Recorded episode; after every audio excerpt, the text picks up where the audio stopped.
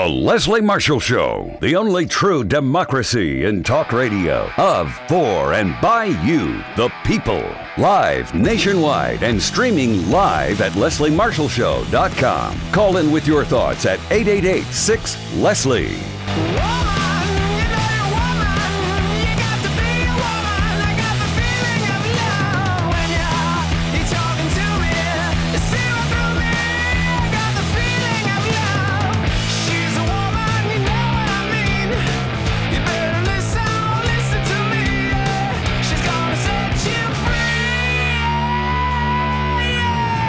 To set you free. How you doing? I'm Leslie Marshall. Welcome, welcome back. Only true democracy in talk radio. Happy Hump Day here on your show of For and By You. In this hour, not one but two great guests joining us. As day after day, the news never lets up, which is good for talk host and you know for the media, and uh, but it keeps a lot of people busy. And speaking of busy, yesterday I was sitting getting my hair done. My hairdresser saw me on the phone and she's like, you know, uh, oh, you know, what are you doing? And I said, I'm working. And she said, Yeah, but on the East Coast it's after 6 p.m. And I said, Well, don't tell the Ninth Circuit Court of Appeals that because this is going live. For many of you that listened, for many of you that watched, we're going to talk about what happened. Many of us saw very fiery judges keeping lawyers on both sides of this issue on their heels regarding this travel ban and an appeal and what the Ninth Circuit Court of Appeals um, will will do. Many of us uh, hoping. I've had anxiety about this. Joining us now is Director of Advocacy for the American Immigration Lawyers Association, the AILA. They've been on many times before. We love this organization. They work hard. They know this stuff. And Greg Chen joins us. Greg, good afternoon and welcome. Thank you for taking the time. Thank you, Leslie, so much for having me on the show. Pleasure to be here. Um, first of all, from an attorney's eyes, because I am not, um, and uh, watching and, and listening, um, what just what were some of the things that you came away uh, with uh, from? Because a lot of the attorneys that I spoke to prior to talking to you today on the air were, were somewhat surprised at um, how uh, ill prepared, perhaps, that the uh, government's representation was. Did you feel that way? Uh, yes, I did come away with that impression. Uh, and just take a quick step back. So, what we're talking about here is the argument the, the Ninth Circuit Court of Appeals heard yesterday on uh, the temporary restraining order, and the government, U.S. government, had appealed that directly. Uh, and one of the things that uh, points that very much struck me uh, was regarding the constitutionality and the lawfulness of this order, which the state of Washington and Minnesota, the attorney generals had challenged. And we can talk about the constitutionality in a moment, which I think is, is really at the core of this issue. Uh, but to your question about preparation of the U.S. government, uh, they stated several times that this order, this executive order by signed by Donald Trump, uh, was done to protect national security of our country and that the these na- seven nations, the na- nationals of whom are now being banned, uh, that they it was a risk assessment that these people should not be allowed in. And when they were asked what evidence does the Department of Justice have of these countries being actual risks, well, the government attorney said, well, we don't have any of that evidence. At least we don't have it yet. And for the fact that they issued an order now uh, more than two weeks ago, uh, and they still don't have that kind of evidence laid out, demonstrates the lack of preparedness, the poorly conceived con- aspect of this order, as well as the fact that it's just irrational. And we can talk more about why these people and why these countries were chosen. And I'll just say up front that no American has ever been killed in a terrorist attack in the United States that was carried out by a national of these now banned countries. So um, why uh, were these countries picked? Um, a couple of things, and, and let me play devil's advocate to that. Um, the, it, there is a lot of uh, information, even evidence out there, um, that shows that the Obama administration actually had looked at these seven countries as potential threats. Uh, some say that because he couldn't do an entire, well, we'll get to the, the, the, second part of that, but um, uh, does that hold any water? Because that's a former administration and, and a, a different political party in power during that administration. So I have heard that argument being made that this wasn't Trump's President Trump's decision of these seven countries whose nationals are now banned, uh, but it was done before by the previous administration. And just to be clear, it wasn't actually President Obama who identified these first. Uh, what's re- referenced in the executive order is an act of Congress, uh, and uh, that was the, the basis for this. But let's be very clear what that decision by Congress did now just over a year ago was to uh, not allow these seven countries to participate in an expedited entry program uh, that allowed people to come from various countries uh, without requiring them to go through actually getting a visa. Uh, so now those nationals of those seven countries, after Congress acted a year ago, uh, could still come into the country. They just needed to get visas, as most other countries typically do. It's a far leap now for this current administration to say, okay, we are going to categorically, flatly ban everybody from coming in, including including the people who already were cleared and screened and had visas who were nationals of those seven countries. Those people had already been carefully checked, and now suddenly none of them are allowed in. Um, let's talk about confusion because I know a lot of people, even educated people, who know and understand our three branches of government, which I think sometimes is questionable whether or not our own president does. But we, when we look at an executive order, let's use uh, Barack Obama's executive order in his first week cl- to close Gitmo, Guantanamo Bay. Guantanamo Bay is still open because the president's order alone uh, can't do what Congress must do, which is agree and you know provide the funding for that. So some people are confused how Donald Trump on one day can write this, the next day people are detained, uh, you know, and uh, turned around almost like a deported uh, situation, uh, if you will, without any action from Congress. It, does this happen specifically because of the president's authority with regard to national security? Well, so the president does have uh, authority, uh, obviously, over national security issues, and also to regulate and to make sure to screen properly uh, the individuals that are coming into this country, uh, foreign nationals on visas, uh, and also refugees. Uh, and you know, by taking this step here, what uh, the chaos that you referred to was something that was very much referenced in the Washington State uh, and Minnesota State Attorney General's brief, where they said literally this order that was done without consultation, clearly without consultation from the Secretary of Homeland Security, Department of State, uh, that it unleashed chaos in the country because suddenly you have not only the people that were planning immediately to travel or who were literally on airplanes already traveling when on Friday, January 27th, the order came down, that they had no idea if they would be able to enter. Many were stuck at those airports. But the impact is far broader.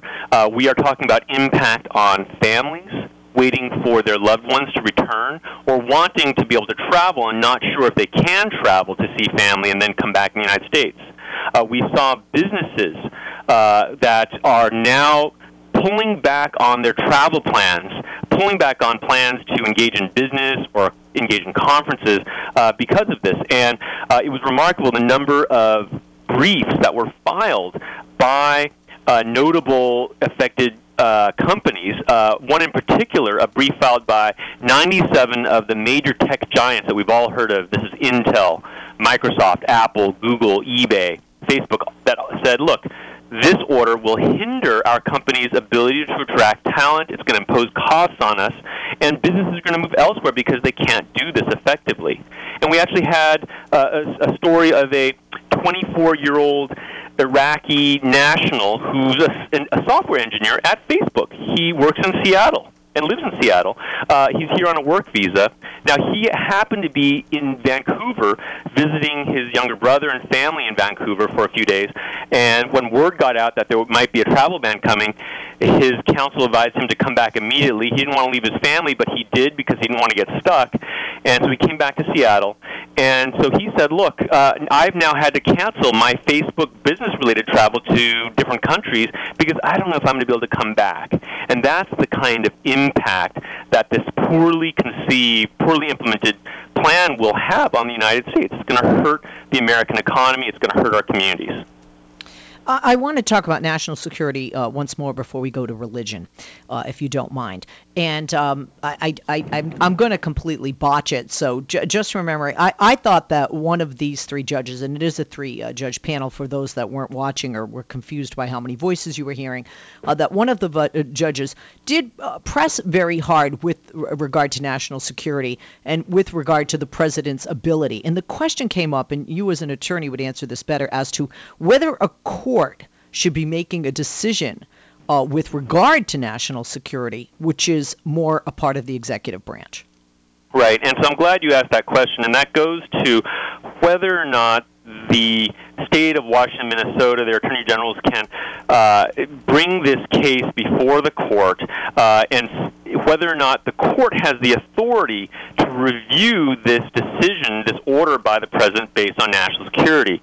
And what is remarkable uh, is the statement by the Department of Justice, which is essentially that uh, the order is unreviewable by this court, even if it violates the Constitution or is unlawful. And it seems the Department of Justice has forgotten that the Constitution serves as a critical check on presidential power, and that the judiciary is the branch of government that's designed to implement that check.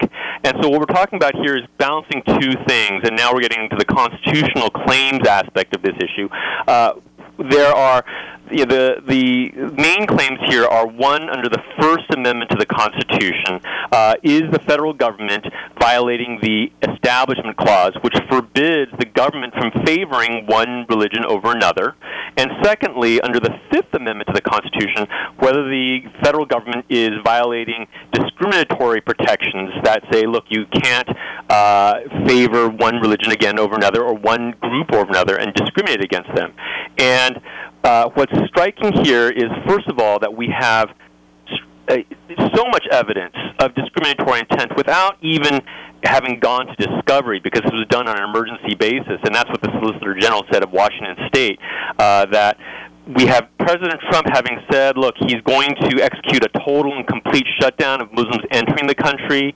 Uh, he's made, in the policy itself, he prefers Christians over other kinds of refugees. Uh, so there's there's some clear uh, evidence here showing uh, intent. And what the, the Department of Justice said is this intent can't even be considered. It's unreviewable by the courts, uh, and and that is a, a shocking statement that uh, would place the president's authority over the fundamental Constitution protections. Um, also, uh, the president. We're going to take a break. When we come back, if you can, uh, you know, talk to this point. Well, you know, I'll ask when we come back. I'm Leslie Marshall. We'll be back with our guest and with you. Pick up the phone and join us if you have a question. Just one more segment and trying to get a lot of information out there. But the number is always because it is your show. 8886 Leslie. 888 653 7543 is the number. We will be back with Greg Chen, who is Director of Advocacy for the AILA, the American Immigration Lawyers Association. Great folks there. Follow them on Twitter um, at AILA National. Follow Greg at Greg Chen AILA. That's C H E N. And the website is AILA.org. Back with Greg. Back with you right after this. Don't go away, please. Leslie Marshall, the simple truth in a complicated world. Give her a call now at 888 6 Leslie.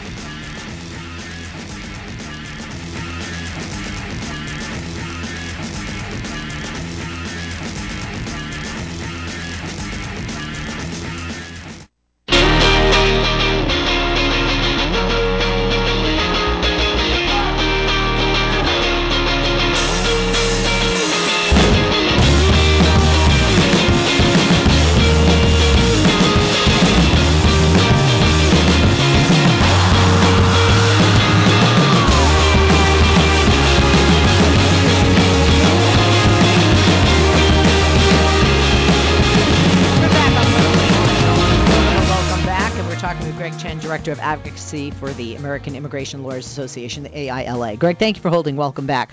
Donald Trump said on national television, um, you know, that it was pretty uh, clear that he said that, you know, Christians were not being allowed into the country, and that is not factual, as you know, when you look at the numbers. Uh, but a video like that Can uh, is that something judges can look at and, and you know look look into uh, adding to consideration when they're making such a decision? Because uh, obviously the question as to whether this was a religious ban, um, uh, obviously is one of the considerations here. Yes, so that's a, good question, and uh, a, a court can look at newspaper reports, uh, and they would be restricted to what's submitted into evidence. Uh, so the uh, parties here, meaning the Department of Justice for the U.S. and the attorneys general for uh, the states, would need to submit that evidence in, and it's up to the the court, the judge, to weigh the evidence before it and say, okay, well, Donald Trump made this statement. How much credit do I give it? How much does it indicate that this policy is actually implementing his statement that he's going to execute a total and complete shutdown of Muslims? Is that really what drives it? I think what is uh, so, so that's an evidentiary issue, and, and yes, it can be entered. What I think the court will want to weigh is uh, that in information, uh, evidence of discriminatory intent uh, made by President Trump and other statements that he made as well. Against the assertions by the federal government that this was a selection of seven nations uh, that was based on risk assessment. Uh, what I think really undermines and betrays the lack of rationality in the federal government's argument is that as I said before, no American has ever been killed in a terrorist attack in the U.S. by a national one of those countries. And in fact, since 1980, of the 16 Islamic his, uh, terrorist attacks in the United States that have killed Americans, um, none of those were national those seven countries that are banned. And that's based on a global terrorism database examination. Uh, so it really demonstrates why there isn't a clear rationality to this, and that's why we had, in fact, an amicus brief, a friend of the court brief, submitted by uh, military veterans, national security experts, including uh, former secretaries of state, CIA chiefs, former DHS secretaries, saying, hey, look, uh, this act will actually endanger our troops in the field this will actually endanger our ability to gather intelligence and will undermine the trust with the Muslim communities that we're trying to build those relationships with so we can be more secure as a nation. Uh, the NBC News reported right before we came back from break, Greg, that the Ninth District Court will not be issuing a decision on the immigration executive order today. Now, sometimes in a criminal court of law, attorneys will be like, that's a good sign, that's a bad sign when the jury takes longer. These are not jurors, these are federal judges, a panel of three who said that they will make their decision this week. Are you surprised they're not issuing a decision, and does that mean that it's just because they, I, I mean, not that you have a crystal ball, but what would your takeaway from this be for those? Those who have their fingers crossed and are holding their breath? I, I don't have much uh, to draw upon just by the fact they did not issue a decision today, since the argument was uh, less than 24 hours ago. Right now, uh, for them to weigh what is a, a very complicated uh, case with a lot of uh, weight attached to it. Um, I will say that from the American Immigration Lawyers Association perspective, when we look at this case, uh, given the fact that the impact is so broad and so significant, contrary to what the president has said, the, the president's uh, spokesperson said, "Look, it's only 109 people that are affected by this who couldn't come into the airports." Uh, that's a gross misrepresentation of the fact that we have tens of thousands of people who um, have visas that have been granted after a thorough screening. Uh, so the impact is incredibly broad, and we have a, a case where there's remarkably strong evidence of discriminatory intent that violates key principles, uh, freedom of you know the, the Establishment Clause in the First Amendment, uh, the Due Process and Equal Protection Clause of the Fifth Amendment. We have strong cases of uh, information showing that there's discriminatory intent here, and just a very weak government case about how it chose these countries. So, if you, if, in, in, in a word, if you were to go to Vegas, you would be voting for the stay and not for the government's victory in this. That's right. I think the Ninth Circuit will not be granting what the U.S. government wants in this case. All right. Thank you, Greg, for taking the time. Gregory Chen, Director of Advocacy for the American Immigration Lawyers Association, the AILA. Follow them on Twitter at AILA National. Follow Greg at Greg Chen, AILA, and go to their website, AILA.org.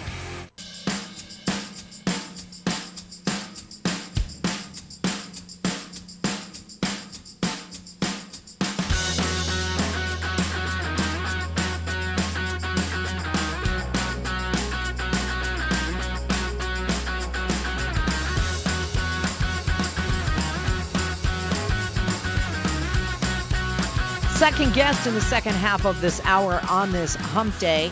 Thank you for joining us. I'm Leslie Marshall. Welcome, welcome back. Only True Democracy in Talk Radio. Allison Zieve is our guest in this half, second half of the hour, director of the Litigation Group for Public Citizen, a national nonprofit advocacy organization that has been standing up to corporate power and holding government accountable for 45 years. More than a pleasure to have Allison with us this afternoon. Allison, good afternoon and welcome. Thanks for having me. Uh, the uh, President of the United States, Donald Trump, has uh, been very busy with pen in hand and papers with EO at the top, executive order. Um, as of late, uh, the president has another, yet another executive order, and this order is on uh, regulations. Now, consumer, environmental, and workers groups have band together to file a legal challenge to Trump's one in, two out executive order. First off, can you explain to the folks what this executive order is uh, specifically so they understand? The executive order is called Reducing Regulation and Controlling Regulatory Costs.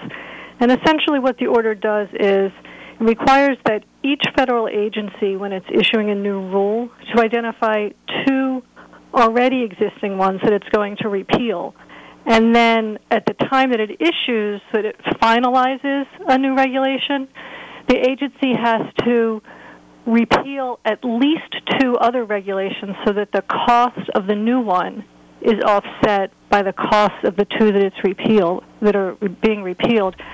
And in doing that, the order makes clear that the agencies are only looking at costs, they're not looking at benefits, and they're not even looking at the net of costs and benefits. So if benefits exceed costs, that doesn't matter for purposes of this rule.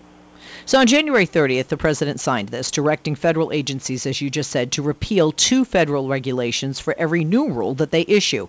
Um, your organization, Public Citizen, along with the NRDC, the Natural Resources Defense, and the Communication Workers of America, uh, your three organizations are suing uh, the Trump administration to block this executive order, correct? That's right. Um, we, filed suit this morning against the president and the head of the Office of Management and Budget that the executive order directs to sort of take the lead in making sure agencies follow the order, and then a number of, of federal agencies as well that will be affected by the order. Um, you, as uh, one of the plaintiffs, your organization, are asking the court to issue a declaration that the order cannot be lawfully implemented and barring the agencies from implementing the order. So, question that folks that don't understand exactly how the law works when suing a president over an executive order, uh, does that mean when there is an act when there's active litigation or pending litigation that nothing can happen, it's a standstill, or are these agencies implementing that order until such time as the case goes through or completes the court system?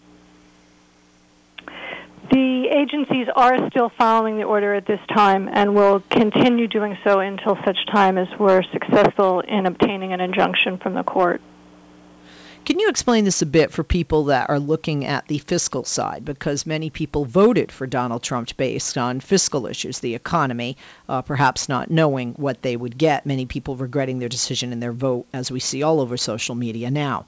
Um, the order requires new rules to have a net cost of zero this fiscal year and does not take into account the value of the benefits of public protections. Could you uh, expand on that a bit for the folks listening? Sure. So, when an agency issues a new rule, it counts. It it is already required by an older executive order uh, that goes back to the Reagan administration to quantify all the costs of the of the new rule and the benefits. So the costs are usually a little easier. If if a motor vehicle safety standard is directing companies to install a new safety device in in our cars or to make sure that the roof or the sides of the car are strong enough to sustain a certain impact, it's easier it's easy to quantify that and say how much is it going to cost the automobile industry to comply with this rule, and that's that's mostly what the costs are. Um, on the benefit side is uh, how many lives is this going to save? How many preventable serious injuries is it going to save? What's the savings to our healthcare system and um, and consumer health and safety? So the, normally, when an agency issues a rule, it balances the costs and the benefits. Um, some, some, in some instances, uh, particularly with some environmental statutes, cost is not supposed to be considered at all. And in some statutes, th- that is when the agency is deciding what's the best way to go forward, it's not supposed to think about costs. And in some, the agency is supposed to think about costs. Um, so in this rule, with this new executive order, the agencies are still, it's a little confusing because they're still supposed to do the cost benefit analysis they've always done, but now they also do a separate purely cost analysis so that on the one hand they look at cost to industry of requiring a new safety device, um, but without any regard to the benefits that people will will uh, experience from the sa- increased safety. Um, the the agency is now supposed to look at two other rules. So, for instance, to go back to motor vehicles, if the agency wanted a new standard about automatic emergency braking, and we see a lot of cars now with automatic emergency br- commercials now showing automatic emergency braking, there's no standard for it. Uh, if the agency wanted to issue a new rule to require certain automatic emergency braking in cars and it worked to a certain level at a certain speed, then it might have to repeal a standard for uh, the rear view cameras that the agency ordered a couple years ago, or the roof crush standard, or something like that. an easy example is energy efficiency standards. Uh, the agency has that we have a number of energy efficiency standards. How how energy efficient does your refrigerator have to be, your air conditioner, um, your furnace, and there are costs in creating uh, equipment that is that energy efficient, but the savings to consumer to consumers from the energy efficiency is tremendous. But under this new order, the agency would consider only the costs and not the huge uh, benefits to consumers everywhere across the country. And as a result, we might not see energy efficiency standards, or we might see one traded off for another. As your refrigerator gets more efficient, your furnace could get less efficient according to the federal uh, standards. This suit was filed in the U.S. District Court for the District of Columbia, correct? That's right. And the defendants that are named are the President, the Acting Director of the Office of Management and Budget, OMB, and the current or acting secretaries and directors of more than a dozen executive departments and agencies. First, before we go forward, in your time at Public Citizen, is this the first time that you, uh, your organization has been engaged with uh, an active lawsuit, specifically naming as one of the defendants the President of the United States? I think it. Mm, mm, I think it might be in my time here since 1994, but I I don't know if it's that's true going back to when we first started litigating in 1972. Uh, you know, just just just listen, just listening to what you, you you say and the allegation in the complaint that the agencies cannot lawfully comply with the president's order because doing so would actually violate the statutes under which the agencies operate and the Administrative Procedure Act. This seems to go in line with a lot of the executive orders, which is sign now, figure out what you've just signed later. And I say that because this seems to be yet another order where it's not just overreach, but it's uh, you know it violates statutes and it almost seems physically impossible to bring about what the executive order is stating. I think that's right. I I think that for I think the order shows no understanding of how rulemaking works in our federal government, and it, it, the rule is so unworkable that for agencies to comply, they would necessarily have to act in arbitrary and unlawful ways. Uh, and if they do nothing at all, if they decide, hey, we we can't possibly comply with this, so we're just not going to issue rules, well, then they would also be violating the law because through federal statutes, Congress has instructed the agencies to engage in rulemaking to uh, help protect health, safety, the environment, consumer finance, any number of things. So for an agency to do nothing violates the law, but under this order, they're they're really in a in a catch twenty two. Um, I also want to uh, talk about when you when you just look at setting rules for health, safety, the environment. and even the economy. Who, who does this benefit? I mean, these, this seems to be, have enormous benefits on big business, the uh, approach through uh, Don, uh, Donald Trump, President Trump's executive order on this. Oh, I think clearly the executive order is an attempt to appease big business. Um, regulated industry is the only part of society that would benefit from hamstringing the regulators this way. Um, protections against abuses by Wall Street banks or uh, energy companies or um, any big corporation, manufacturing corporations, the the regulation of those companies are all for the benefit of consumer health and workers, the workers and the environment. Uh, the agencies aren't regulating just to have something to do with their time, but because Congress has charged them with protecting all of us. I, I want to look at basically, you know, if this goes forward and if this stands, what happens. And uh, is it fair to say, or am I being overly dramatic, that this would, this executive order would result in lasting damage to the ability for our government to save lives, to protect our environment, to police Wall Street, to keep consumers safe, and to fight discrimination? If the, if the agency somehow found a way to comply with this order, then I, I think you're right. The damage would be long, significant and long term. I think that's true with many of the actions we've seen over the past two weeks, and, and is certainly true with this the workers who are, for example, not protected from uh, a hazard in the workplace, they can they're going to be injured today and next year and the year after that until a better safety standards in place. One of the the pending uh, standards to protect people in the workplace is to protect healthcare workers such as nurses, nurses and others who are exposed to infectious diseases. And the Department of Labor had determined that, that those workers needed a stronger standard.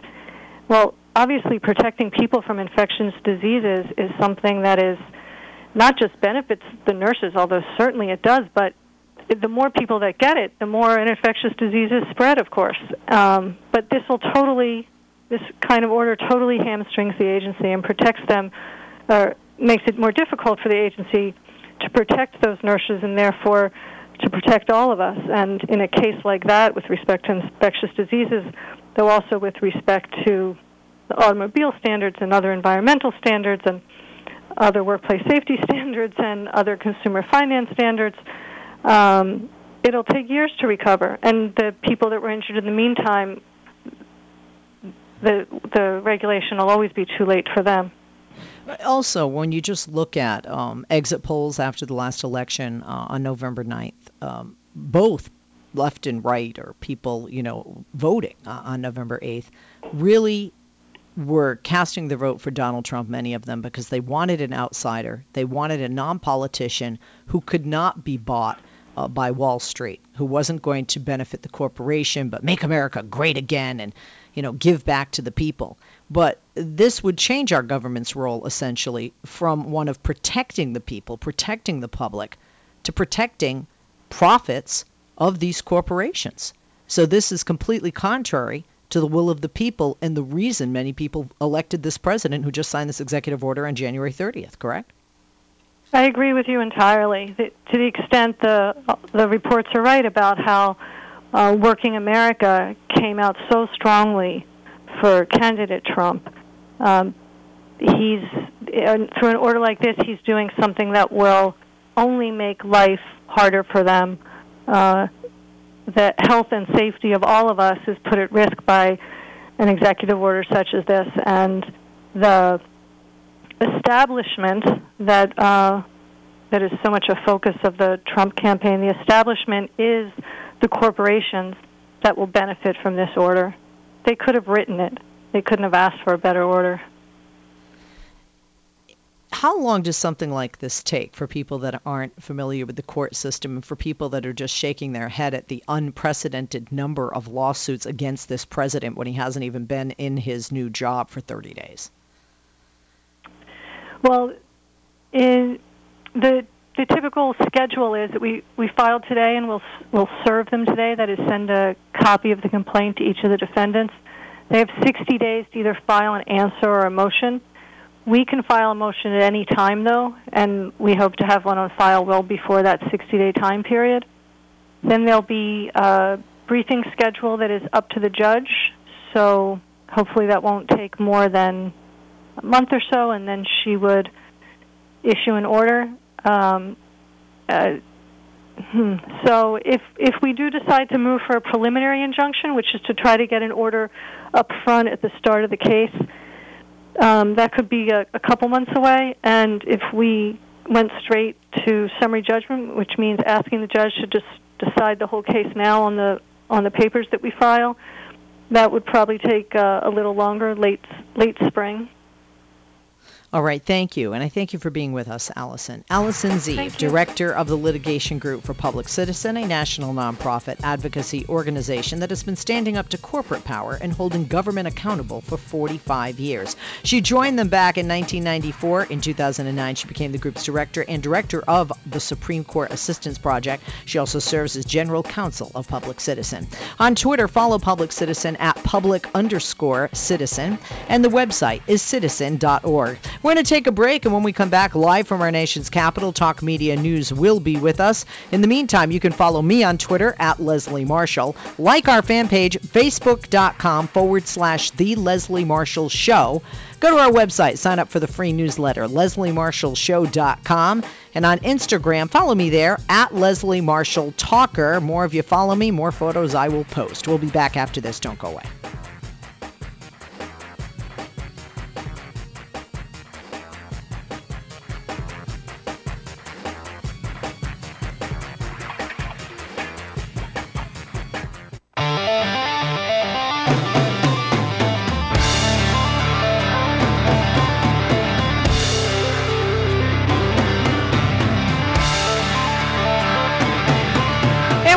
So is he live from our nation's capital with Talk Media News. Justin Duckham joining us. Uh, Justin, good afternoon. Happy Hump Day. Uh, Donald Trump, our president, has publicly non, now is publicly going after judges as they are deciding in the Ninth Circuit Court of Appeals, the three-judge panel that will not be making a decision today, but they are looking at and weighing in on that travel ban. Tell us more.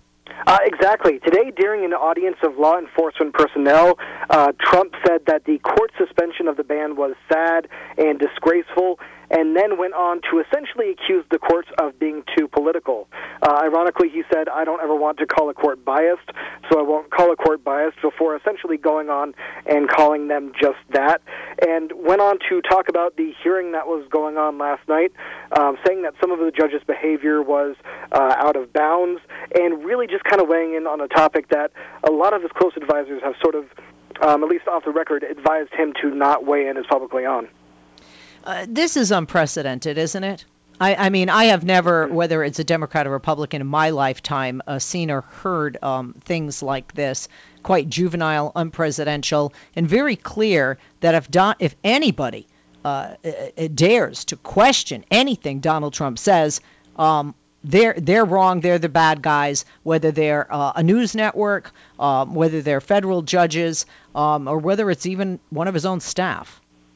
Uh, no, exactly. You know, this is something that uh, a lot of people were hoping would kind of burn out during the campaign. Uh, you know, initially he had gone after Judge Gonzalo Curiel, uh, and there was a lot of people who criticized him for doing that, saying that it probably wasn't wise for him to be going after a federal judge. Uh, in this instance, it was based on. Um, you know, race and saying that was not a good idea. Um, you know, ultimately, at one point, he said that he was going to become more presidential and start falling in line. But comments like these have certainly um, sort of reawakened the fact that this is just, um, you know, sort of a new normal that people are becoming accustomed to under Trump, which is uh, certainly a break from precedent, to say the least. In this last minute, Justin, secondly, the White House doubles down on the Nordstrom attack, which is about his daughter's business. Did. Uh, Trump tweeted out that um, Nordstrom had acted very unfairly by dropping his daughter's clothing line, and then the official presidential Twitter account retweeted that which is um, you know something that has certainly raised some concern. Today, White House Press Secretary uh, uh, Sean Spicer doubled down on this, saying that this was a direct attack against Trump's policies coming from Nordstrom, and saying that essentially Trump was just coming to the defense of his daughter. Nordstrom has said that this was not a political decision, was based off of lagging performance. Exactly, and even though the lagging performance may have been based on people's politics, that's the power of our purse. Thank you, Justin Duckham, Talk Media News. I'm Leslie Marshall.